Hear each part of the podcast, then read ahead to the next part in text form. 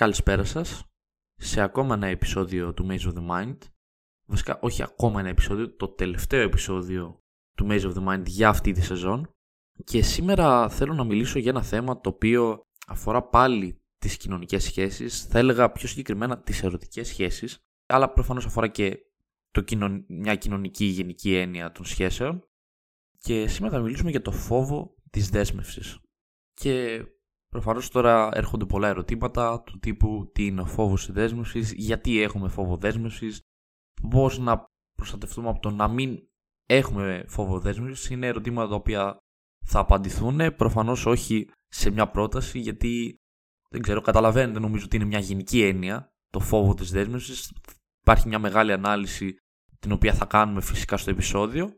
Και ας αρχίσουμε με το ότι προφανώς όταν έχεις ένα φόβο δέσμευσης σημαίνει ότι φοβάσαι να δεθείς με κάποιον άνθρωπο, να, να δείξεις το ποιος είσαι, το να πεις επίσημο ότι ανήκω σε, μια, σε έναν δεσμό. Και τώρα θα αρχίσουμε για να επεξηγούμε λίγο αυτό το οποίο λέμε, λέγοντας τα σημάδια του ότι φοβάσαι να δεθείς με κάποιον. Για αρχή θα πω ότι αρκετοί δείχνουν αυτόν τον φόβο επειδή ακριβώς φοβούνται μην τους αφήσει ο άλλος άνθρωπος. Αυτό το παθαίνουν άτομα τα οποία κυρίως έχουν βιώσει μια δύσκολη παραδοτική σχέση, τους έχει αφήσει τραύμα αυτό προφανώς, με αποτέλεσμα να δυσκολεύονται να ξαναεμπιστευτούν άλλους και να ανοιχτούν στο 100%. Δηλαδή, όταν ο άλλος άνθρωπος στις παλιές του σχέσεις, οι οποίες δεν πήγαν καλά, έδειξε πραγματικά ποιος είναι και έφαγε μια πολύ δύσκολη απόρριψη και ένα δύσκολο χωρισμό, ο εγκέφαλός του ουσιαστικά σαν αμυντικό μηχανισμό θα έλεγα, επιλέγει πια να μην δείξει το ποιος πραγματικά είναι και το τι ακριβώς πρεσβεύει σαν άνθρωπος, γιατί σκέφτεται υποσυνείδητα το ότι άμα αυτός ο άνθρωπος τώρα με αφήσει, θα με ξαναφήσει για αυτό που πραγματικά είμαι και δεν θα αντέξω εγώ ως άνθρωπος να ξαναβιώσω μια απόρριψη για αυτό που είμαι, γιατί μετά η αυτοπεποίθησή μου, η αυτοεκτίμησή μου και η όρεξή μου για τη ζωή θα μειωθεί. Οπότε πολλοί επειδή ακριβώς δεν έχουν ξεπεράσει τον παλιό τους χωρισμό, επιλέγουν να δείξουν έναν άλλον εαυτό, να μην είναι αυτοί που είναι πραγματικά, να έχουν τύχη στα πάντα, να μην δείχνουν τα συναισθήματά τους, να μην δείχνουν ποιοι είναι, να μην ανοίγονται, ώστε απλά να πείθουν από τη μία τον εαυτό τους ότι προχωράνε σε ζωή τους και βρίσκουν σοβαρές σχέσεις. Οπότε, ναι, είμαι καλά τώρα, αλλά προφανώς κάτι τέτοιο δεν ισχύει και όλο είναι ένας αμυντικός μηχανισμός και μια κατάσταση στην οποία κορυδεύει ο, ο ίδιος τον εαυτό του. Αυτοί οι άνθρωποι γενικά, εγώ θα πω το ότι προτιμάνε νομίζω ουσιαστικά να αφήσουν πρώτοι τον άλλον ώστε να μην έχουν αυτό το βάρος και αυτό το άγχος γιατί όταν, όταν μπαίνει σε μια σχέση στην οποία σκέφτεσαι από την αρχή το ότι εγώ φοβάμαι μη με αφήσεις, φοβάμαι με αφήσεις τώρα γιατί είναι εκεί, γιατί κάνει αυτό θα με χωρίσει, θα με χωρίσει, θα με χωρίσει κάποια στιγμή κουράζεται τόσο πολύ αυτός σου να ακούει αυτά τα λόγια και αυτά τα, αυτή την ψεύτικη πίεση το ότι θα γίνει ο χωρισμός που είναι σαν σου λέει αυτός σου εντάξει μη με κουράζεις άλλο δεν αντέχω χώρισε εσύ το άτομο αυτό ώστε να μην με κουράζεις εμένα ψυχολογικά και γενικά όλο αυτό γίνεται γιατί και αυτοί οι άνθρωποι έχουν ε, μετά από όλα αυτά που έχουν περάσει έχουν μια είναι περίεργο αυτό που θα πω, μια πολύ θετική όψη για τον εαυτό τους, γιατί μπορεί να έχουν κάτσει να έχουν σκεφτεί ότι εγώ αξίζω, αξίζω, αξίζω κάτι καλύτερο, χρειάζομαι να είμαι ευτυχισμένος, οπότε δεν πρέπει κάποιος να με αφήσει, αξίζω να είμαι σε μια σχέση και να με θέλει ο άλλος για πάντα και να βγάζουν γρήγορα συμπεράσματα για τον άλλον άνθρωπο, να μην δίνουν χρόνο στη σχέση, οπότε ταυτόχρονα έχουν και μια πολύ αρνητική όψη στον άλλον, γιατί οι άλλοι είναι ουσιαστικά για αυτούς πολλές φορές παρόμοιοι με τους παλιούς ανθρώπους που τους πληγώσαν, αλλά αυτό δεν ισχύει. Δηλαδή δεν μπορείς τόσο εύκολα με μία πράξη που θα γίνει να κρίνεις τον άλλον και να πεις Α, αυτός μοιάζει με, με έναν άλλον άνθρωπο που με είχε πληγώσει, πρέπει να φύγω. Όχι, δεν μπορείς να, να κρίνεις τόσο εύκολα ανθρώπους επειδή απλά φοβάσαι να ανοιχτείς. Πρέπει να, να, να είσαι κι εσύ λίγο δεκτικός λίγο σε μια κατάσταση στην οποία θα πρέπει και να αγχωθείς, να, να ζήσεις λίγο το, το φόβο σου και μπορεί και να σου βγει και σε κακό, μπορεί να σου βγει σε καλό, τουλάχιστον θα πεις ότι εγώ προσπάθησα και ήμουν ανοιχτός στο να ανακαλύψω ε, τον άλλον άνθρωπο ακριβώς όπως είναι και να μην κάνω βιαστικές κινήσεις. Τώρα κάτι άλλο το οποίο θα πω είναι ότι πολλοί άνθρωποι οι οποίοι έχουν αυτό το φόβο έχουν το καλό παύλα κακό ότι είναι πολύ έντονα ανεξάρτητοι άνθρωποι. Δηλαδή τα τραύματά τους τους έχουν κάνει τόσο να κάτσουν μόνοι τους και να σκεφτούν, να, να υπεραναλύσουν καταστάσεις, να, να πείσουν τον εαυτό τους ότι είναι καλά ή και να έχουν περάσει πολύ χρόνο λόγω θλίψης μόνοι τους κλεισμένοι σε ένα χώρο, όλο αυτό έχει λειτουργήσει κάπως ευεργετικά μέχρι ένα σημείο στο να αναπτύξουν μια ανεξαρτησία και δεν θέλω να, να παρεξηγηθώ, είναι πάρα πολύ καλό να είσαι ανεξάρτητος και οι δύσκολες καταστάσεις σε κάνουν να είσαι ανεξάρτητος, σε κάνουν να είσαι δυνατός, να εκτιμάς τον εαυτό σου, να πεις ότι πρώτα ο εαυτός μου και μετά οι άλλοι, πρώτα να κρατάω ευτυχισμένο εμένα και μετά οι άλλοι, αλλά να μην ξεπερνάει το σημείο ότι δεν μπορώ, ε, δεν αφήνω κανέναν να με βοηθήσει, δεν αφήνω κανέναν να είναι εκεί και να μου δίνει βοήθεια. Αυτό εδώ πέρα ξεπερνάει το όριο της ανεξαρτησίας και πάει στο όριο ότι θέλω επιλεκτικά να είμαι όχι μοναχικός, να έχω μοναξιά, να μην περι, περικλείομαι από κανέναν και να τα κάνω εγώ τέλεια. Δεν γίνεται αυτό γιατί από πάντα οι άνθρωποι χρειάζονται τους άλλους ανθρώπους για να είναι ευτυχισμένοι, για να έχουν βοήθεια, να αναπτύσσονται. Δεν μπορείς μόνος σου να τα κάνεις όλα αυτά. Καλό είναι καλό και υγιές να έχεις μια ανεξαρτησία ως άτομο, αλλά αυτό δεν πρέπει να γίνεται υπερβολικό. Γιατί τότε δεν θα νιώθεις άνετα με τον εαυτό σου. Θα έχεις ένα το supermacy effect στο οποίο θα λες εγώ έχω κάνει αυτό και αυτό και αυτό, είμαι αυτός. Θεοποιείς τόσο πολύ τον εαυτό σου που δεν θες καν να ζητήσεις βοήθεια για πράγματα τα οποία όντως μπορεί να μην ξέρεις, αλλά να είσαι πεισματάρι, να πεις ότι ε, μα εγώ μπορώ. Όχι. Το ότι είσαι ανεξάρτητος, το ότι είσαι δυναμικό και μπορείς να επιβιώσεις μόνος στον κόσμο ε, σε ένα μεγάλο βαθμό, δεν σημαίνει ότι για να την έχεις αυτή την ανεξαρτησία δεν χρειάζεσαι και ανθρώπους οι οποίοι θα σου μάθουν καινούργια πράγματα. Γενικά αυτό. Να μην υπάρχει αυτή η υπερηφάνεια που βλέπουμε πολύ συχνά στους ανθρώπους με το να μην θες ουσιαστικά δηλαδή τη βοήθεια για τίποτα και από κανένα, δείχνεις και στους άλλους ψευδό ότι δεν τους χρειάζεσαι. Οπότε, άμα κάποιος άνθρωπος πάει να σε πλησιάσει και σου μιλάει, σου, σου σε στηρίζει και βλέπει όμως ότι εσύ δεν θες τη βοήθειά του ποτέ και του λες πάντα ότι εγώ το έχω, θα το κάνω μόνος, θα το κάνω μόνος, θα το κάνω μόνος μου και ο άλλος μετά, πού να ξέρει εσύ αν μπορείς όντως να τον εκτιμάς, αλλά πού να το καταλάβει αυτός όταν συνέχεια τον απομακρύνεις στα πάντα. Εσύ λες ότι ψευδό ότι δεν τους χρειάζεται και ο άλλος μετά κάποια στιγμή θα φύγει γιατί θα πει εντάξει, ε, εντάξει φίλε, εφόσον δεν θες να σε βοηθήσω σε τίποτα, ούτε να σε στηρίζω, ούτε να σε βοηθήσω, γιατί τα κάνεις όλα μόνος εσύ και έχεις συνηθίσει να ζεις και να τα ξεπερνάς όλα μόνος εντάξει, τότε δεν είμαστε τα ΚΕΠ, δεν χρειάζεται βοήθεια. Δεν είμαι εγώ το να σε βοηθάω και εσύ να λες όχι. Το θέμα είναι να υπάρχει μια αλληλεξάρτηση υγιής και ο καθένας να βοηθάει τον άλλον σε έναν, ε, με έναν ωραίο τρόπο.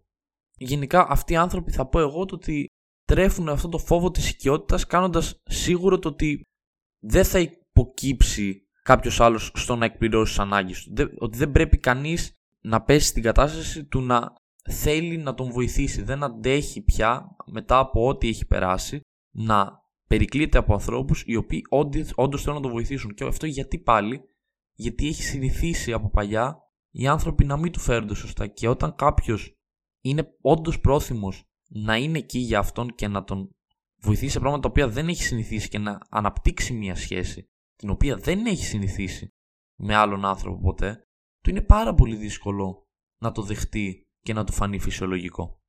Για να τελειώνω με, αυτό το, με αυτή την κατηγορία θα πω ότι η ανεξαρτησία είναι και ελευθερία.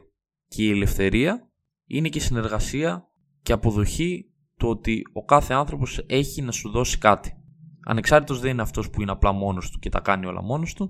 Ανεξάρτητος είναι αυτός ο οποίος δεν επηρεάζεται από συγκεκριμένες απόψεις οι οποίες είναι απόλυτες. Πρέπει να έχεις μια μεγάλο εύρος στο να μαθαίνεις και στο να αναπτύσσεσαι το οποίο αυτό το προσφέρει και η κοινωνία και όχι μόνο εσύ στον εαυτό σου.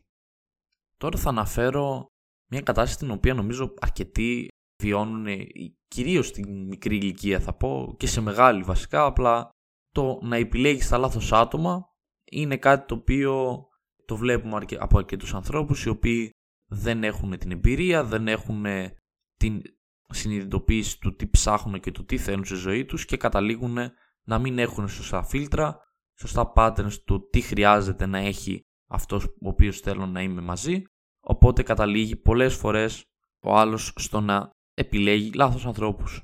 Λάθος άτομο για να εξηγήσω τι εννοώ είναι να είναι συναισθηματικά μη διαθέσιμος, να μην δείχνει ενδιαφέρον, να απομακρύνεται, να είναι τοξικός, να είναι βίαιος, αγενής, όλα αυτά. Και εγώ θεωρώ ότι επιλέγεις τα λάθος άτομα υποσυνείδητα. Γιατί τα μη υγιή άτομα δεν σου βγάζουν την ασφάλεια και την σιγουριά μιας σχέσης. Οπότε οι καταστάσεις σου επιτρέπουν να αποφύγεις να δεθείς με αυτούς ή να έχεις ένα εγγυημένο μέλλον. Θες ουσιαστικά, να το πούμε και έτσι, να αποφύγεις την απόλυτη κοιότητα. Γιατί όταν ο άλλος δεν σου δίνει την, ε, τη σιγουριά του ότι θα είστε καιρό μαζί, ε, για έναν άνθρωπο ο οποίος φοβάται τη δέσμευση είναι το καλύτερο. Του λέει: Όπα, εδώ είμαι.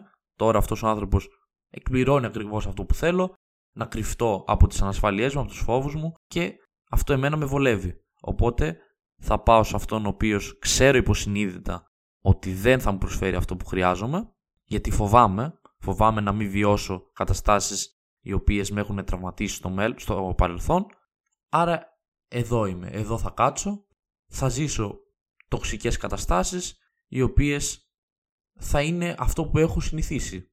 Γιατί αυτός ο άνθρωπος που επιλέγει τα λάθος άτομα, αυτό έχει συνηθίσει, αυτό πια νιώθει comfort, δυστυχώς νιώθει comfort σε μια κατάσταση η οποία τον μπερδεύεις, την οποία δεν τον κάνει να είναι ήρεμος και μετά από αρκετό καιρό σταματάει. Αυτό ελπίζω, αλλά αυτό νομίζω που γίνεται μετά από πολύ, πολλές δύσκολες καταστάσεις οι οποίες μπορούν να σταματήσουν να υπάρχουν άμα από τώρα συνειδητοποιήσει μόνος σου το ποιος είσαι, το τι λάθος κάνεις και το γιατί υποσυνείδητα κάνεις λάθος επιλογές στα άτομα τα οποία θέλεις. Μιλάμε για λάθος άτομα, αλλά μήπως εγώ θα πω τώρα, μήπως είσαι κι εσύ κάποιες φορές το λάθος άτομο, το οποίο στιγματίζεις τόσο πολύ, μήπως κι εσύ κάποιες φορές έχεις περίεργες συμπεριφορές οι, οποίοι, οι οποίες σε κάνουν αυτό το αλλοπρόσαλο λάθος άτομο. Δηλαδή, για να εξηγήσω τι εννοώ, μπορεί κάποιος άνθρωπος να πάει να σε προσεγγίσει, να σε γνωρίσει καλύτερα και εσύ αυτόματα να απομακρύνεσαι. Δηλαδή, να, λέ, να πεις μια μέρα κάτι πολύ προσωπικό με κάποιον, να ανοιχτείς και κάποια στιγμή να αρχίσει ο άλλος να, να αρχίσεις εσύ να, να απομακρύνεσαι, να, να πεις «Ω τώρα γιατί ανοίχτηκα τόσο πολύ με αυτόν τον άνθρωπο, Θεέ μου τώρα αυτός ξαφνικά θα με βλέπει πολύ σοβαρά και αυτό με φοβίζει». Αυτό το πράγμα π.χ. εκείνη τη στιγμή εσύ είσαι ο περίεργος άνθρωπος, εσύ είσαι αυτός που φοβάσαι, φοβάσαι να έχεις ειλικρινή συναισθηματικά σύνδεση με ανθρώπους, σε φοβίζει αυτό το πράγμα; Και επιλέγεις να τους κάνεις άκρη. Ο άλλος ο άνθρωπος, όταν θα το δει αυτό, δεν ξέρει. Αυτό, αυτό πολλοί μπερδεύουν και δεν καταλαβαίνουν. Δεν ξέρει ο άλλος το τι περνάς και ποιος είσαι και τι κάνεις. Άμα δεν του εξηγήσεις, άμα έχεις μια τέτοια συμπεριφορά, δεν θα ξέρει ο άλλος ότι έχεις φοβοδέσμευση και ότι έχεις τα δικά σου προβλήματα. Θα νομίζει ότι είσαι ο μαλάκας. Θα νομίζει ότι είσαι αυτός, αυτός, ο, η, αυτή η κακή επιρροή που πρέπει να αποφεύγουν. Δεν θες, υποθέτω, να σε αποφεύγουν σαν άνθρωπο όλοι μας θέλουμε να είμαστε προσιτοί, να είμαστε αγαπητοί, να μας εκτιμάνε. Οπότε πρέπει πάντα να είσαι ειλικρινής ώστε ό,τι πράξη κάνεις κάπως να λέει ο άλλος ότι αυτό το κάνει γι' αυτό και να, να μπορεί να βοηθήσει, όχι να είναι χαωμένος και να λέει αυτός γιατί κάνει τώρα ό,τι κάνει. Όταν κάποιος φτάνει κοντά στο να σε αποκαλύψει πραγματικά και να νιώσει συνδεδεμένος μαζί του, εσύ φεύγεις, δηλαδή επιλέγεις να προστατεύσεις εισαγωγικά τον εαυτό σου από το να πληγωθεί. Λόγω προφανώς παρελθοντικών τραυμάτων, καταλαβαίνουμε νομίζω ότι αυτό το πράγμα δεν έχει πολύ λογική. Είναι ένα ψυχολογικό πρόβλημα το οποίο έχεις και άμα θες κάποια στιγμή να κάνεις κάποια σοβαρή κατάσταση, μια σοβαρή σύνδεση με έναν άνθρωπο, θα πρέπει να αυτά τα πολύ προσωπικά πράγματα που θα πεις, αν όντως νιώθεις άνετα και θέλεις να τα πεις και να του τα μοιραστείς, να τα πεις και να, μετά όμως να έχεις στο μυαλό σου ότι αυτό δεν θα είναι απλά μια φορά που θα το πεις, θα το χτίσεις και θα το βελτιώσετε μαζί. Επίσης, ακόμη θα πω ότι το να είσαι τελειομανής είναι ακόμη μια, ένας αμυντικός μηχανισμός τον οποίο έχουμε ώστε να, να φεύγουμε από πολλούς ανθρώπους. Γιατί αυτό πάλι, γιατί όταν ξαφνικά έχουμε φύγει και έχουμε νιώσει πολλές φορές ανασφάλεια και απόρριψη από πολλούς ανθρώπους, ξαφνικά πολλοί αυτό που κάνουν είναι να δείχνουν τον καλή, να έχουν στο μυαλό τους ότι πρέπει να είμαι τέλειος. Πρέπει να, είμαι, ε, να έχω την τέλεια διατροφή, να έχω το τέλειο σώμα, την τέλεια μορφιά, να πω το κάθε τι με έναν απίστευτα τέλειο τρόπο και αυτό νομίζει ο άλλος ότι ωραία, άμα εγώ έχω την τέλεια εικόνα στον άλλον, ξαφνικά και ο άλλος θα με προσεγγίσει, ξαφνικά ο άλλος θα με θέλει. Αυτό είναι ο συνειδητός αυτός. Αλλά υποσυνείδητα τι γίνεται; Όταν το κάνεις αυτό, δίνεις στον άλλο την ιδανική εικόνα έτσι όπως την έχεις πλάσει στο, στο μυαλό σου και όχι όπως είναι πραγματικά, και δεν δείχνεις τις ανεμίες σου και δεν αρνείσαι το ότι είσαι τέλειος, ο άλλος θα νιώσει πάρα πολύ άβολα με εσένα. Και δεν το καταλαβαίνεις αυτό πολλές φορές. Γιατί έχεις μπει στην κατάσταση ότι εγώ θα είμαι το, το τέλειο πράγμα για όλους, ώστε να, να, να, να προσεγγίσω το, το τέλειο άτομο. Αλλά δεν πάει καθόλου έτσι. Γιατί άμα ο άλλος βλέπει συνέχεια έναν άνθρωπο ο οποίος πλάθει μια πλα... ψεύτικη προσωπικότητα η οποία δεν έχει κανένα αρνητικό στίγμα. Όλοι θέλουν, όλοι οι άνθρωποι έχουν κάποιες ανασφάλειες και όλοι θέλουν να βλέπουν ότι ο κάθε άνθρωπος έχει και τα αρνητικά του, έχει και στο χαρακτήρα του αρκετά στίγματα τα οποία σε ενοχλούν. Πρέπει να υπάρχει και αυτό. Γιατί άμα όλο βλέπει έναν άνθρωπο ο οποίος τα κάνει όλα τέλεια, δεν θα νιώσει και αυτός άνετα γιατί θα λέει Αυτός εδώ πέρα τα κάνει όλα τέλεια. Δηλαδή, εγώ δεν μπορώ να νιώσω ο εαυτός μου με έναν άνθρωπο ο οποίος δεν έχει κάποιο αρνητικό, κάποια κοινή, κάποιο κοινό πρόβλημα, κάποιο κοινό τραύμα, κάποια κοινή ανασφάλεια να μοιραστώ. Οπότε να εμπιστεύεσαι άτομα έτσι ώστε να είσαι ανοιχτός στο να τους δείχνεις ακριβώς ποιος πραγματικά είσαι. Και όχι να φοβούνται οι άλλοι να ματσάρουν την ιδανική τέλεια εικόνα την οποία δεν έχεις, απλά είσαι λίγο εκείνη τη στιγμή ε, σε μια φάση ότι θέλω εγώ να δείξω κάτι και να το παίξω κάποιος. Όχι. Δεν θα σε βοηθήσει αυτό γιατί το μόνο που θα πετύχεις είναι να προσελκύσεις άτομα σαν εσένα τα οποία και αυτά θα, με τη σειρά τους θα δείχνουν μια ψεύτικη εικόνα και θα είστε δύο άνθρωποι οι οποίοι θα δείχνουν έναν άλλον εαυτό ο καθένας, ένα τέλειο εαυτό, τον, τον οποίο μετά από κάποια στιγμή στη σχέση θα καταπιεστεί αυτός ο εαυτός, θα καταπιεστείτε και οι δύο γιατί δεν θα αντέχετε να ζείτε. Μπορεί αυτό μπορεί να το κάνεις μια εβδομάδα, δύο, ένα μήνα. Όταν θα είσαι δύο χρόνια με έναν άνθρωπο και θα δείχνετε ένα μια ψεύτικη εικόνα του ποιος είστε, δεν θα αντέξετε. Και δεν θα επιλέξετε προφανώς μετά από δύο χρόνια να ανοιχτείτε και να πείτε ποιοι είστε πραγματικά.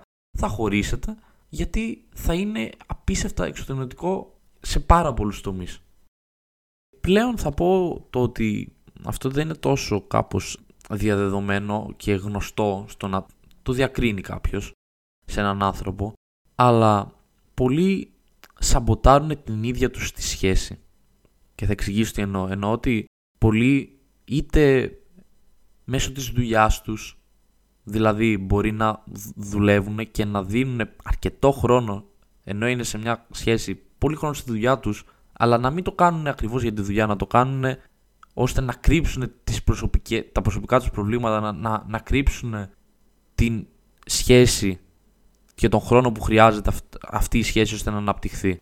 Γενικά το να σαμποτάρεις την σχέση σου στερεί και την ευκαιρία να έχεις μια ευτυχισμένη και σταθερή σχέση. Είναι σαν να επιλέγεις, όπως είπαμε και πριν με το να επιλέγεις τα λάθος άτομα, να επιλέγεις κάπως να πας σε μια κατάσταση η οποία δεν σε κάνει τόσο να νιώθεις ασφάλεια. Γιατί δεν μπορείς να νιώθεις πια ασφάλεια. Δεν έχεις συνηθίσει την ασφάλεια. Είναι σαν να, πώς να το εξηγήσω, σαν να είναι ένα ζώο π.χ. και να ζούσε μια ζωή σε ένα κλουβάκι. Άμα ξαφνικά βγάλεις αυτό το ζώο μετά από πολλά χρόνια σε ένα τεράστιο δάσος, ξέρω εγώ, το ζώο δεν θα φύγει. Γιατί θα φοβάται μετά από τόσα χρόνια να βγει. Θα, δεν θα επιβιώσει σε ένα τεράστιο κόσμο ο οποίος μπορεί να είναι άπλετος σε ό,τι θέλει.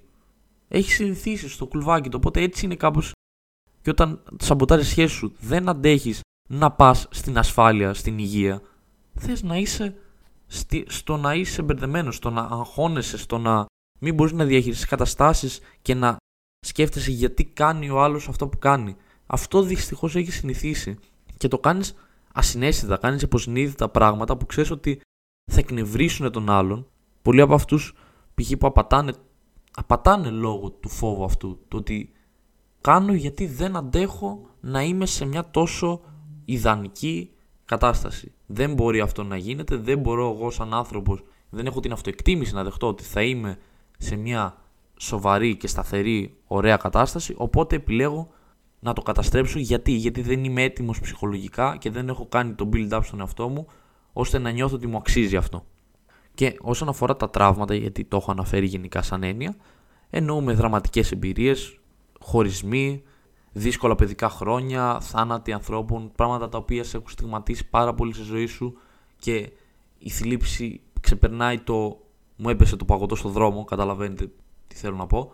Οπότε επιλέγεις από το να διαχειριστείς μια κατάσταση η οποία και χρόνο θα σου πάρει και πολλή ανάλυση για την προσωπικότητά σου, είτε κουράζεσαι είτε βαριέσαι να το κάνεις αυτό και λες δεν αντέχω, δεν έχω εγώ την ψυχική δύναμη να το κάνω, οπότε θα επιλέξω να τα κρατήσω όλα αυτά μέσα μου, να μην τα διαχειριστώ, να μην τα φτιάξω στον εαυτό μου, οπότε θα τα βάλω μέσα μου και θα τα βγάλω σιγά σιγά, γιατί πολλοί νομίζουν ότι δεν βγαίνουν, αλλά να που βγαίνουν σε όλα αυτά που λέω και μετά ξαφνικά δεν μπορείς να έχεις κοινωνικές σχέσεις με ανθρώπους. Μην αφήνεις, αυτό είναι το, το point που θέλω να πω. Μην αφήνεις αυτές τις εμπειρίες να σε καθορίζουν και να σε κυνηγάνε για πάντα σκέψου όλα αυτά που είπαμε τόση ώρα και σκέψου αν έχεις κάτι από αυτά. Μην, μην, μην τραπείς να το παραδεχτείς. Γιατί αν κάτσεις μετά από κάποια στιγμή και παραδεχτείς ότι έχεις κάποια από αυτά, ότι φοβάσαι όντως να δεσμευτείς, φοβάσαι να, να γνωρίσεις ανθρώπους, θα πεις: Εγώ φοβάμαι. Εγώ έχω αυτά τα προβλήματα. Γιατί όμως εγώ φοβάμαι, γι' αυτό και γι' αυτό και γι' αυτό.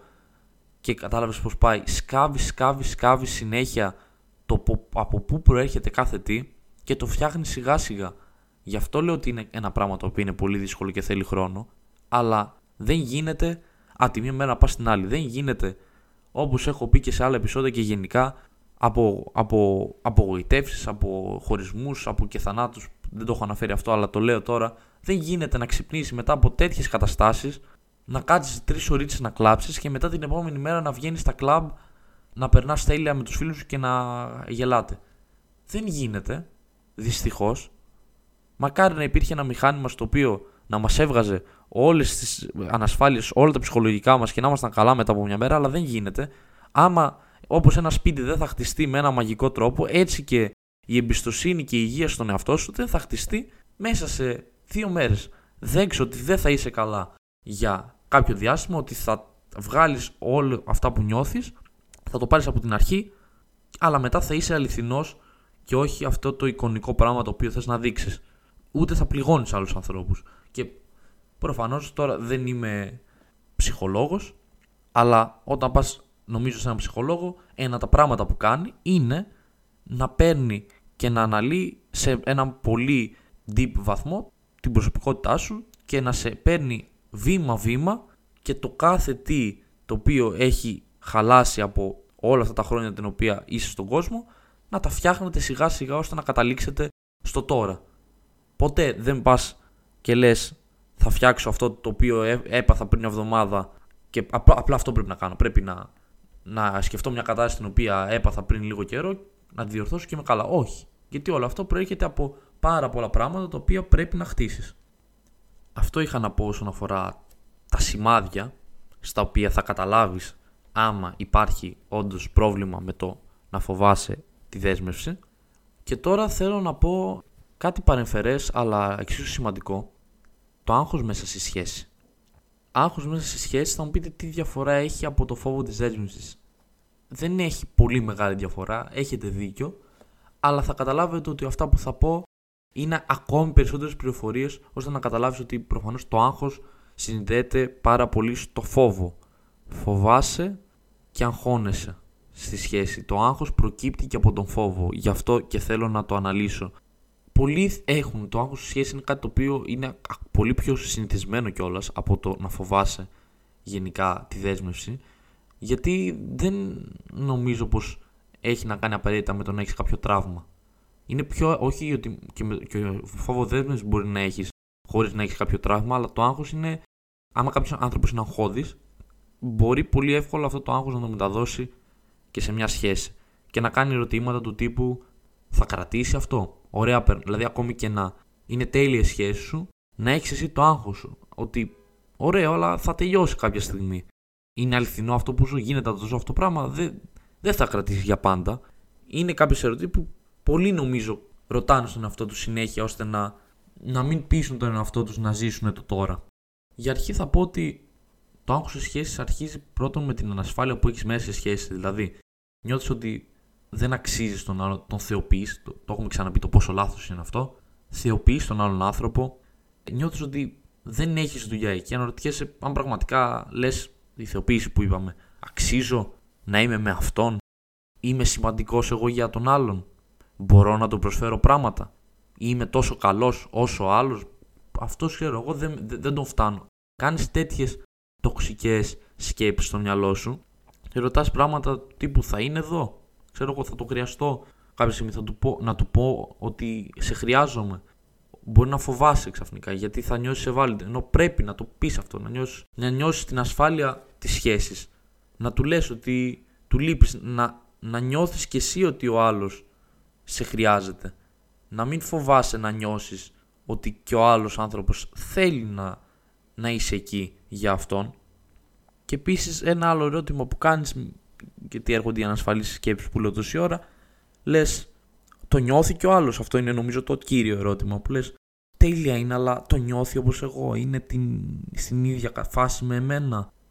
Οπότε όλα αυτά που λέω τώρα χτίζονται, χτίζονται, χτίζονται και σκέψου όπως έχω πει και θα πω και στο τέλος του να συζητάς και να λες πραγματικά αυτά που νιώθεις. Άμα όλα αυτά τα ερωτήματα κάνεις κάθε μέρα στο μυαλό σου και λες συνέχεια. Θέλω να είμαι με αυτόν τον άνθρωπο.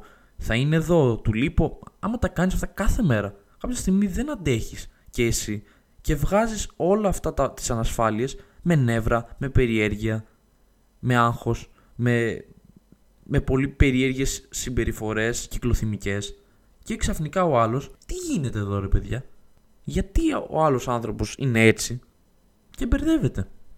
Γιατί, γιατί εσύ δεν το έχεις πει; Κάτσε μια μέρα και πες, να εκφράσεις ένα σήματό σου και να πεις εγώ ξέρω εγώ νιώθω ότι, ότι ξέρω εγώ δεν, δεν νιώθω ασφάλεια στη σχέση. Νιώθω περίεργα. Έχω αυτό το θέμα. Έχω αυτό και αυτό και αυτό. Μπορούμε να συζητήσουμε γιατί νιώθω αυτό. Και να αναλύσετε το κάθε τι που νιώθεις με τον άλλον και να σου δώσει την επιβεβαίωση συγκεκριμένα για το κάθε τι που σκέφτεσαι. Και να μην υποθέτεις πράγματα τα οποία μπορεί να μην ισχύουν. Το ότι μπορεί να μην ισχύουν το συνδέω και με το ότι μπορεί να αμφισβητείς και τα συναισθήματά του, έτσι. Μπορεί να ζητάς συνεχώς την επιβεβαίωση ότι σε αγαπάει γιατί έχεις το φόβο πάλι, τον της αποχώρησης και ότι δεν είσαι ο μοναδικός για τον άλλον και λες συνέχεια Μ' αγαπάς, μ' αγαπάς, μ' αγαπάς, θες συνέχεια να το ακούς. Αυτό το πράγμα γιατί γίνεται, γιατί επειδή δεν λες τα κύρια προβλήματα τα οποία κάνουν την σχέση σου να μην είναι σωστή, τους κύριους προβληματισμούς που δεν σε κάνουν να νιώθεις ακριβώς όσο άνετα θα ήθελες, επιλέγεις να τα κρατήσεις πάλι όλα μέσα και να νιώθεις ότι όλα λύνονται με το να σου πει ένας σ' αγαπώ. Ε, είμαι εδώ και σ' αγαπώ. Σ' αγαπώ. Δεν βοηθάει αυτό, γιατί αυτό μπορεί να σε κάνει καλά, είναι η εύκολη λύση, να σου το πω και έτσι. Μια γρήγορη λύση του. Εντάξει, μου είπες αγαπώ, αλλά μετά από μισή ώρα θα ξανασκέφτομαι. Πάλι όλο το του λείπω, θα είναι εδώ το χρειάζομαι, είναι αληθινή αυτή η σχέση. Όλα αυτά θα ξαναέρθουν. Με μια λέξη απλά δεν γίνεται συζήτηση, δεν γίνεται ανταλλαγή απόψεων, δεν συνδέεσαι ε, πραγματικά γιατί είναι απλά μια λέξη. Και ο άλλος μετά όταν θα ακούει έναν άνθρωπο συνέχεια να, να ζητάει αυτό το πράγμα, θα νιώθει και πίεση με αυτό το πράγμα. Και πολλοί αυτό εμένα με, με, με εκνευρίζει σε έναν βαθμό το πόσα άτομα λένε το σ' αγαπώ τόσο εύκολα. Μπορεί άλλος να έχει ένα μήνα σχέση και να λέει σ' αγαπώ, κάτσε ρε φίλε. Δηλαδή, OK, okay. είσαι ξέρω εγώ ένας 21χρονος άνθρωπος που δεν έχει ζήσει και τα, τα άπατα του κόσμου, ξέρω εγώ, ώστε να ξέρεις ακριβώς το τι σημαίνει αγάπη και το να λες τόσο εύκολα σε έναν άνθρωπο σ' αγαπώ. Η αγάπη είναι κάτι το οποίο είναι ανιδιοτελές, κάτι που κρατάει για πάντα, κάτι το οποίο δεν σταματάει ό,τι και να γίνει και είναι κάποιοι άνθρωποι, άνθρωποι οι οποίοι λένε Σ' αγαπώ και μετά μπορεί να γίνει κάτι στις σχέσεις τους να. επειδή λένε το ψεύτικο Σ' αγαπώ, το οποίο απλά το λες για να κρύψεις όλες τις ανασφάλειές σου και μετά έρχεται, έρχεται μετά από ένα-δύο χρόνια και ρωτάς τον άλλο η πρώην σου τι κάνει και σου λέει Α, πά να γαμηθεί, ξέρω εγώ. Και εσύ, εσύ μα την αγαπούσες. Όχι, δεν την αγαπώ. Δεν γίνεται αυτό, κατά τη δικιά μου άποψη. Όταν έναν άνθρωπο έχεις πει ότι τον αγαπάς, πάντα υπάρχει αγάπη μέσα σε, στη ζωή σου για αυτόν τον άνθρωπο. Απλά έχουν αλλάξει οι ρόλοι, η σχέση, ο έρωτας που υπήρχε, ναι, αλλά η αγάπη είναι μια πολύ βαριά κουβέντα η οποία θα σε συντροφεύει για όλη τη ζωή, για, τον, για τους ανθρώπους και δεν μπορείς να την πετάς έτσι. Το θεωρώ λίγο ασέβεια, προσωπική άποψη έτσι. Απλά θεωρώ ότι τέτοιες λέξεις δεν μπορείς να τις πετάς απλά για να κρύψεις ανασφάλειες.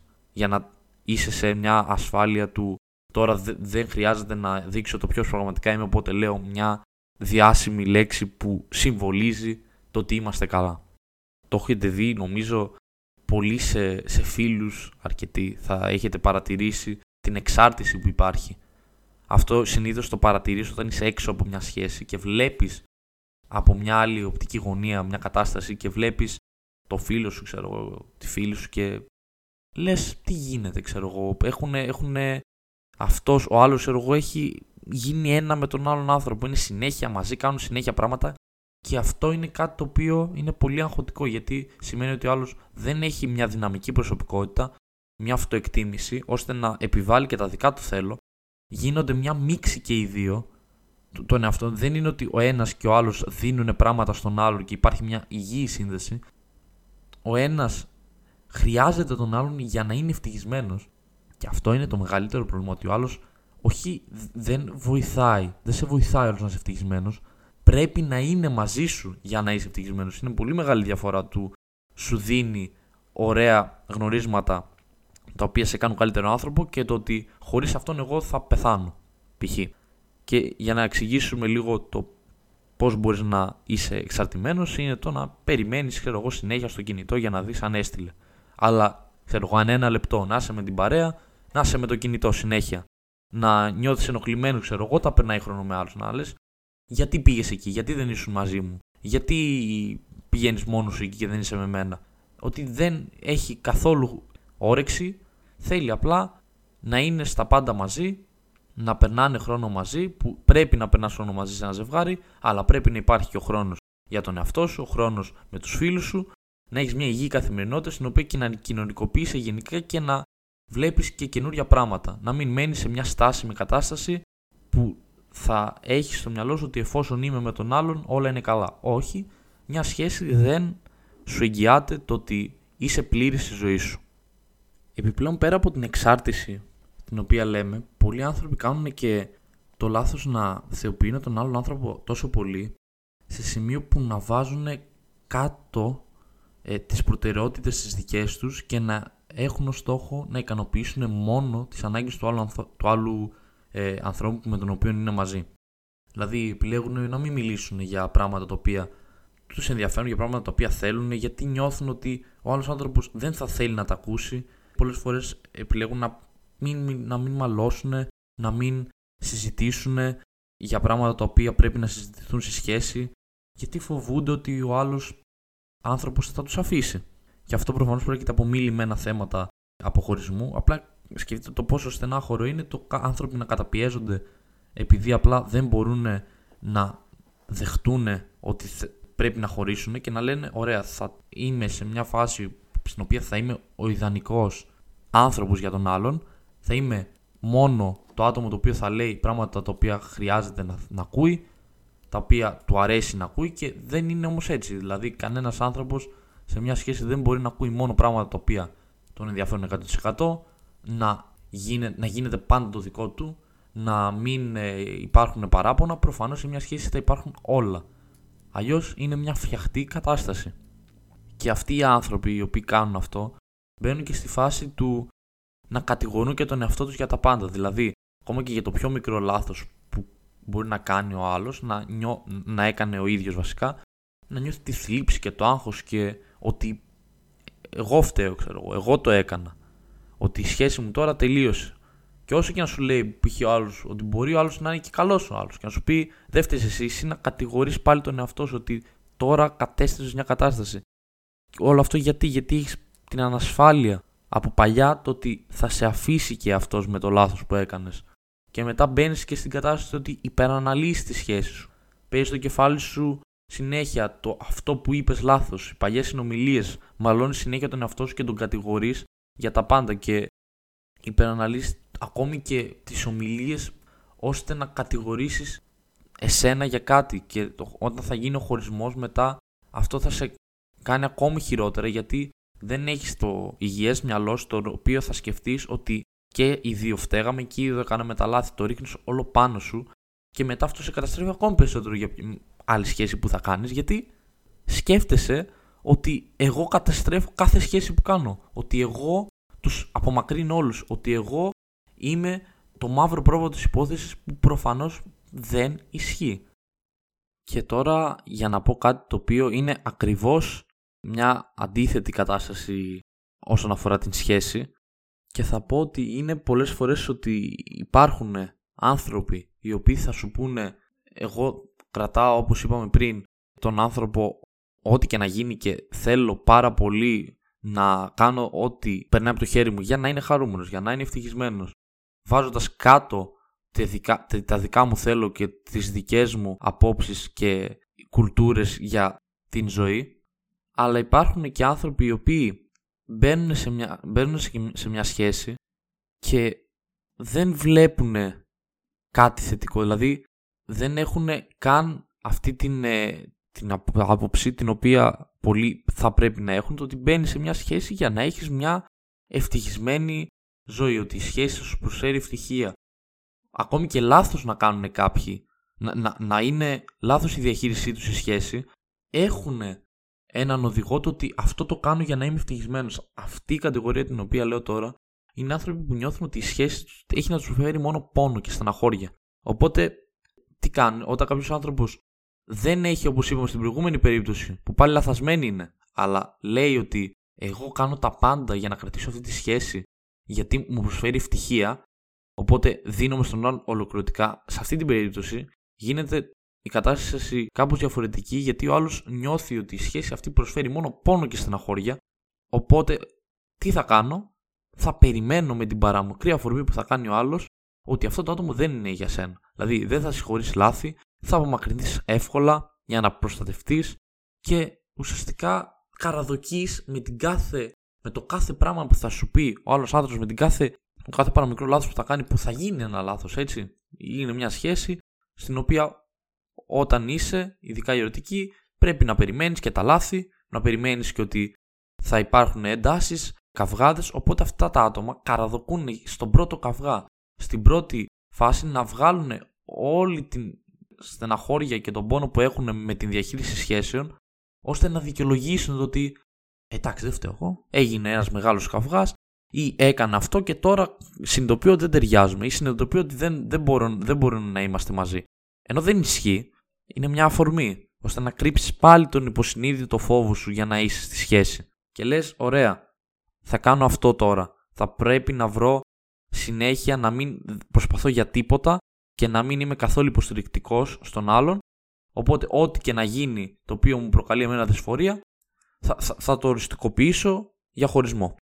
Ξέρω ότι ακούγεται πολύ περίεργο, αλλά πιστέψτε με, υπάρχει.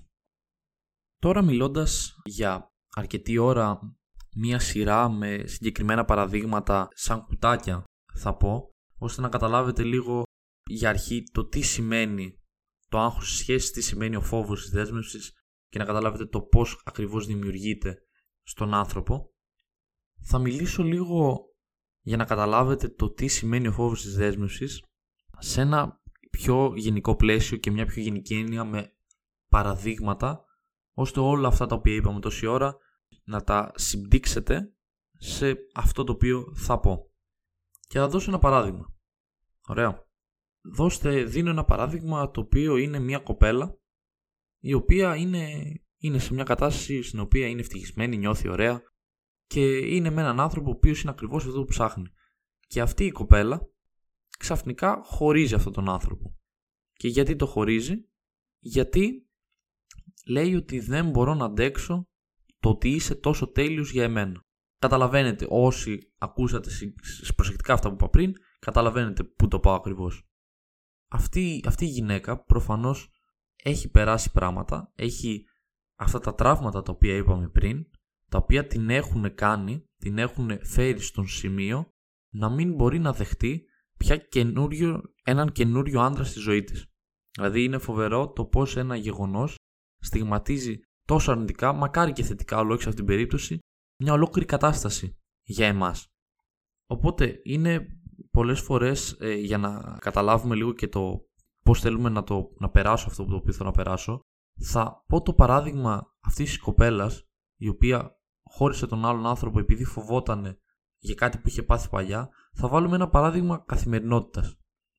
Και θα πω, σκέψου να πας π.χ. μια μέρα για κανό σε μια λίμνη και ξαφνικά να σε δαγκώσει ένα φίδι. Προφανώς να πανικοβληθείς, να τρέξεις, να φύγεις, να, να πας στο νοσοκομείο, να γίνει όλη αυτή η κατάσταση τέλος πάντων. Όταν ξαφνικά θα γίνει όλο αυτό, τι κάνεις ως άνθρωπος πολλές φορές, τι θα έκανε ο εαυτός σου, τι θα έκανα εγώ, θα γενικοποιούσαμε το άτυχο αυτό συμβάν με το ότι για πάντα και παντού όταν θα πηγαίνω για κανό θα έχω τέτοιες εμπειρίες και θα το συνδέεις με το φόβο. Δηλαδή πολλές φορές σαν άνθρωποι συνδέουμε ότι θα πάω ξέρω εγώ σε ένα συγκεκριμένο μέρος το οποίο θα γίνει ένας γάμος θα το συνδέσω αυτό το μέρος υποσυνείδητα με την ευτυχία. Θα πάω για κανό και θα μετακούσει φίδι θα το συνδέσω με το φόβο. Θα πέσω από ένα ύψος, θα συνδέσω το ύψος με, με κίνδυνο μεγάλο πολλές φορές ο εαυτός μας συνδέει αναμνήσεις και εμπειρίες ανάλογα με το, το πώς τις βίωσε. Οπότε πολλές φορές αυτό είναι που κάνει ο εαυτός μας, είναι να παίρνει πληροφορίες και καταστάσεις, όπως είναι οι σχέσεις και ένα τραύμα το οποίο έζησε, και να το γυναικοποιεί και να λέει, ωραία, με πλήγωσε εκείνος ο άνθρωπος, ωραία, τότε πάντα οι σχέσεις ερωτικές θα είναι έτσι, όπως και το κάνω, έτσι και ο συσχετισμός, Πάντα ξέρω εγώ όταν θα κάνω τις σχέσεις, φοβάμαι γιατί μπορεί να ξαναπάθω το ίδιο πράγμα. Και το γενικοποιεί. Αλλά προφανώς όπως και ότι το ότι έγινε μια φορά αυτό το πράγμα ενώ έκανες κανό δεν θα ξαναγίνει, προφανώς συμβαίνει και η ίδια κατάσταση στην πραγματικότητα και σε μια πιο ρεαλιστική ε, φάση του ότι θα πας σε μια καινούρια σέση και δεν θα ξαναπληγωθείς με τον τρόπο που πληγώθηκες στην προηγούμενη.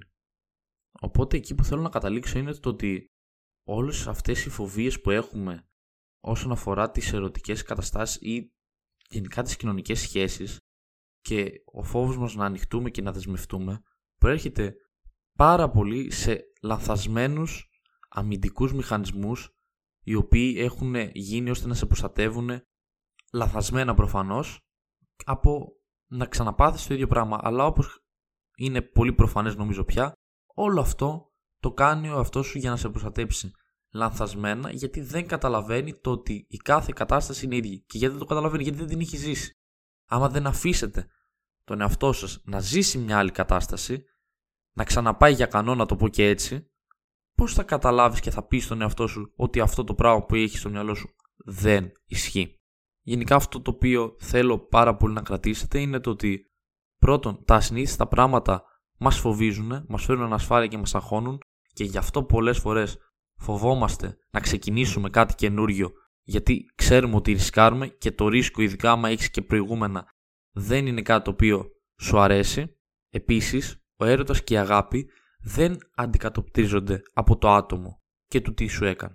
Μην γενικεύουμε την αγάπη. Μην λέμε στους εαυτούς μας το ότι ένας άνθρωπος μπορεί να περιγράψει ακριβώς το τι είναι η αγάπη για, για εσένα.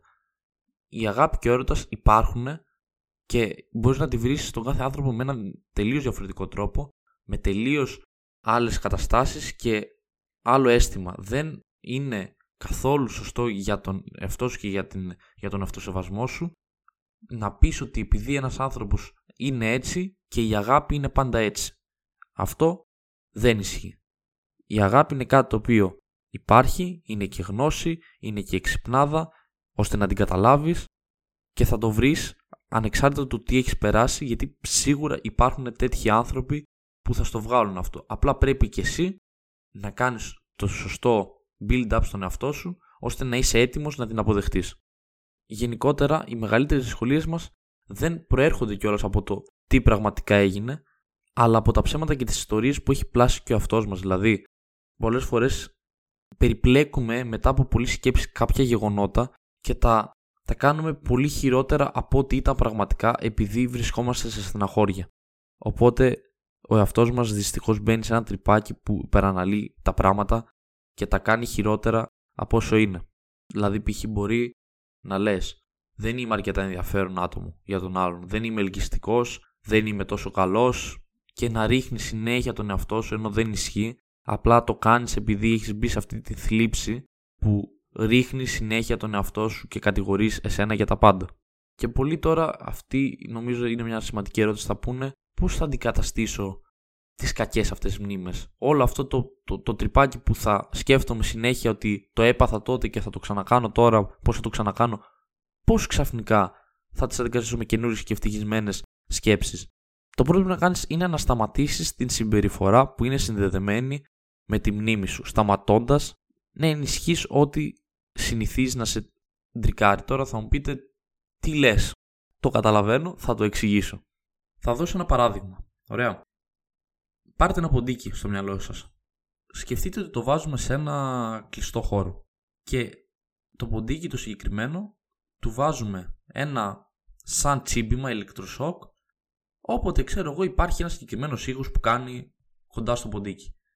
Άμα αυτό το πράγμα το κάνεις στο ποντίκι για μέρες, για ώρες, κάποια στιγμή το ζώο θα έχει στο μυαλό του ότι όποτε έχει κάνει αυτός ο ήχος θα γίνει κάτι κακό.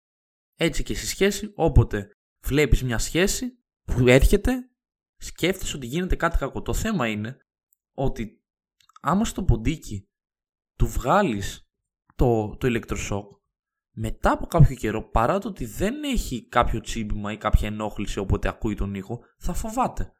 Γιατί έχει τραύμα πια. Οπότε από το, από το, πολλέ, από το πολλές συνεχόμενες φορές που όποτε άκουγε ένα συγκεκριμένο ήχο και πονούσε, το, το συσχέτισε. Το ίδιο κάνει και ο άνθρωπος. Όποτε το έρχεται μια καινούρια σχέση, νιώθει ότι είναι επικίνδυνο. Ενώ δεν είναι, όπως και για το ποντίκι δεν είναι πια. Οπότε τι πρέπει να κάνει ο άνθρωπος, τι είναι αυτό που πρέπει να τον βοηθήσει να γίνει καλύτερα, είναι να καταργήσουμε αυτό το φόβο και να βάλουμε τον ήχο παύλα σχέση στο μυαλό του ανθρώπου τόσες φορές ώστε να δεχτεί πάλι το ότι είναι φυσιολογικό, ώστε να καταλάβει μετά από ανεπάλληλες φορές ότι η σχέση δεν είναι κάτι το οποίο πρέπει να φοβάσει. Ελπίζω με το παράδειγμα λίγο να καταλάβετε τι προσπαθώ να εξηγήσω και κάπου εδώ θέλω να κάνω μία σύνοψη για το επεισόδιο και να πω σε αυτούς οι οποίοι μπορεί να έχουν μια τέτοια κατάσταση και να βιώνουν ένα φόβο στο να γνωρίσουν ανθρώπους, στο να δεσμευτούν, στο να αγχώνονται στη σχέση ότι Κανείς δεν μπορεί να σου στερεί το να είσαι ευτυχισμένος και να αγαπάς. Δείτε το και λίγο εγωιστικά, δείτε το και λίγο με νεύρο το ότι ποιος είναι ο άλλος ο οποίος θα ορίσει το τι είναι η αγάπη. Κανείς δεν μπορεί να ορίσει το τι είναι η αγάπη από μόνος του. Η αγάπη είναι κάτι πολύ μεγαλύτερο και πρέπει και εσύ να, νιώθεις, να μάθεις να νιώθεις πιο ελεύθερος, να μην συσχετίζεις τα πάντα με παλιές καταστάσεις, να μην υπεραναλύεις τα πάντα. Ζήστε λίγο τη στιγμή γενικά, θα πω εγώ άσε τον εαυτό σου να, να ανακαλύψει καταστάσεις, να, να γνωρίσει πράγματα και να είναι θελκτικός στο να δει και άλλες όψεις ανθρώπων και να μην βγάζει συνέχεια τοξικές ε, συμπεριφορές. Να είναι σε μια φάση ότι εγώ θέλω να γνωρίσω και κάτι καλό, θέλω να δώσω ευκαιρία στον εαυτό μου να αναπτυχθώ και να πιστέψω ξανά στους ανθρώπους, πιστέψτε στους ανθρώπους μην το, μην το αφήσετε. Δηλαδή πρέπει να έχετε, να έχετε πάθος, να έχετε ειλικρίνεια, να περνάτε καλά, να, να έχετε εμπιστοσύνη, χαρά, υπομονή. Πάρτε όλες αυτές τις αρετές και ακόμη περισσότερες και δώστε τις στη σχέση και στα άτομα τα οποία γνωρίζετε και μην τις κρατάτε μέσα σας. Βρες τον εαυτό σου πριν το τραύμα, πριν τα τραύματα και χτίσε σε αυτόν, θυμήσου ποιος ήσουνα, δες πώς ήσουν μέσα στην δύσκολη κατάσταση, στις δύσκολες καταστάσεις στις οποίες περνούσες και διόρθωσε αυτό το οποίο σε έκανε τώρα να έχεις όλα αυτά τα προβλήματα. Επίσης να πω ότι, γιατί προφανώς δεν ξέρω, μακάρι, αλλά άμα κάποιοι έχουν όντως πολύ μεγάλο πρόβλημα σε αυτό και θέλουν μια μεγαλύτερη βοήθεια από ένα podcast, υπάρχει και κάτι που λέγεται θεραπεία CBT ή DBT. Είναι δύο διαφορετικά, αλλά βοηθάνε το ίδιο. Να το ψάξω στο ίντερνετ, μπορεί να βάλω και κάποιο link όσοι ακούτε από το YouTube, η οποία να σας βοηθήσει, είτε να το ανεβάσω στα social στο Instagram και να δείτε περί τίνος πρόκειται.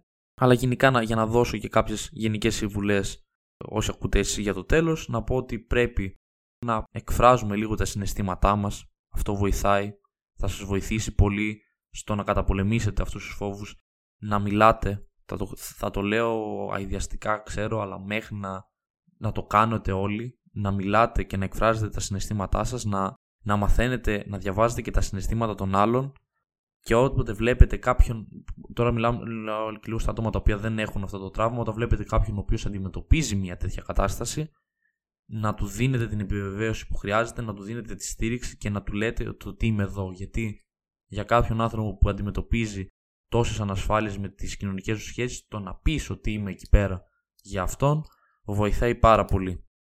Επίσης, όσοι μπορείτε να βρείτε τρόπους μέσα στην καθημερινότητα, πράγματα τα οποία σας χαλαρώνουν και να βρείτε τρόπο να ηρεμείτε όποτε έρχεστε σε σύγχυση και όλοι αυτές οι ανασφάλειες και αυτοί οι φόβοι σας κυριεύουν, να έχετε τα δικά σας patterns ώστε να μπορείτε να το ελέγχετε. Και τελευταίο πράγμα το οποίο θα πω για το σημερινό επεισόδιο είναι το ότι πρέπει να πιστέψετε στους ανθρώπους και αυτό σας το λέω και από προσωπική εμπειρία στο τι έχω δει γενικά στον κόσμο στον οποίο ζω και σε μια κοινωνία την οποία βλέπω και καθημερινά ανθρώπους και συνομιλώ. Έχω ακούσει πράγματα τα οποία μου έχουν πει, έχω ζήσει και εγώ κάποιες καταστάσεις τις οποίες έχω δει και θα πω το ότι παρά το ότι μπορεί να έχει περάσει ο καθένας γιατί ο καθένας μας και ο κάθε άνθρωπος έχει περάσει τις δυσκολίες του, έχει να σου πει τη δικιά του ιστορία και να σου αποτυπώσει το τι έχεις ζήσει. Αυτό το οποίο έχω δει και έχω καταλάβει είναι ότι υπάρχουν άνθρωποι οι οποίοι μπορούν να είναι εκεί για σένα. Υπάρχουν άνθρωποι που μπορείς να εμπιστευτείς. Υπάρχει ελπίδα στο να βρεις όντως αυτό που ψάχνεις, να βρεις όντως αυτή την υγεία και αυτή τη χαρά την οποία αναζητείς. Δεν είναι όλα όπως παλιά, δεν συσχετίζονται όλα με παλιές, με παλιές τραυματικές εμπειρίες που έχεις ζήσει. Υπάρχουν και άλλες ευκαιρίες στη ζωή ώστε να γνωρίσεις πραγματικά ανθρώπους και είναι κρίμα να βάζεις τον εαυτό σου τόσο πίσω και τόσο να χάνεσαι ενώ θα μπορούσες κάλλιστα είτε να πας σε κάποιον ψυχολόγο είτε μόνος σου να, είτε με κάποιους φίλους σου ζητώντας τέλος πάντων κάπως μια βοήθεια ώστε να νιώθεις έτοιμος. Νιώσε έτοιμος να ανοιχτείς, νιώσε έτοιμος να πραγματικά να βγεις και να γνωρίσεις ανθρώπους οι οποίοι αξίζουν, οι οποίοι θα σου αποδείξουν ότι πρέπει να πιστεύεις στους ανθρώπους, πρέπει να, να τους εμπιστεύεσαι, πρέπει να μην φοβάσαι, να είσαι ελεύθερος και να αγαπάς. Αυτό εγώ είχα να πω, ότι πρέπει να σταματήσουν οι άνθρωποι να είναι τόσο ματαιόδεξοι όσον αφορά τις κοινωνικές σχέσεις και τους ανθρώπους γιατί υπάρχει πραγματικά καλοσύνη και υπάρχουν πολλοί σπουδαίοι άνθρωποι άμα το ψάξεις και το παλέψεις προφανώς και ζήσεις δύσκολες καταστάσεις που όπως όλοι μας ζούμε. Αυτό ήταν το επεισόδιο για, για σήμερα. Αυτό ήταν και το τελευταίο επεισόδιο για φέτος βασικά. Δεν ήταν μόνο για σήμερα. Και κάπου εδώ συνήθως κλείνω.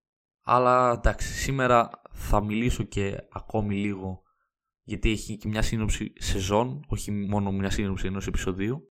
Και θα πω ένα πραγματικά τεράστιο ευχαριστώ σε, σε όλους όσους κάνανε ουσιαστικά κάνανε πραγματικότητα γιατί άμα κανείς δεν το άκουγε δεν θα γινόταν αυτό που έχει γίνει τώρα στο Maze of the Mind και ήταν κάτι το οποίο από πέρυσι περίπου τέτοια εποχή σκεφτόμουν να κάνω και ήθελα να κάνω γιατί ένιωθα ότι είχα την ανάγκη να εκφράσω κάποια πράγματα τα οποία σκεφτόμουν να μιλήσω, να, να μάθω και εγώ πράγματα γιατί προφανώς έμαθα και εγώ πολλά πράγματα που έψαξα όλη αυτή τη χρονιά.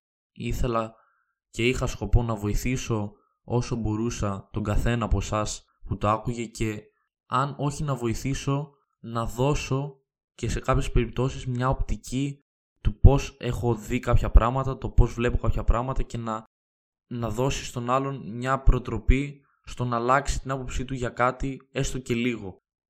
Και ελπίζω να το έκανα αυτό και νομίζω το έκανα γιατί αρκετοί άνθρωποι μου είχαν στείλει και πραγματικά θα το πω ευχαριστώ τον καθένα από εσάς ξεχωριστά που όλη αυτή τη χρονιά είτε τον ήξερα καλά είτε δεν τον ήξερα καλά που μου είπε ότι άκουγε το podcast, μου είπε ότι τον βοήθησε.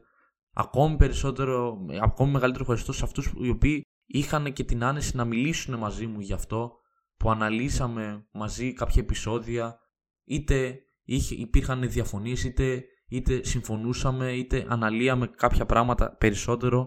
Εκτιμώ πραγματικά απίστευτα πολύ το ότι κάποιος από εσάς κάθισε και άκουσε όλα αυτά που είπα και διαμόρφωσε μια γνώμη ώστε να μιλήσει μαζί μου γι' αυτό.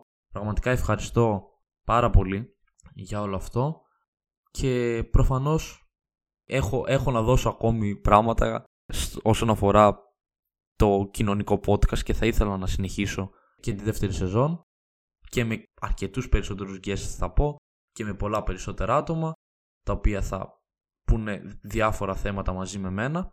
Και τέλος να πω πέρα του, του podcast όλο αυτό με βοήθησε και εμένα προσωπικά στο να μάθω και τι θέλω γιατί όσοι θυμάστε το πρώτο επεισόδιο έλεγα ότι σπουδάζω πληροφορική ένα αντικείμενο τελείως άσχετο από αυτό που κάνω τώρα.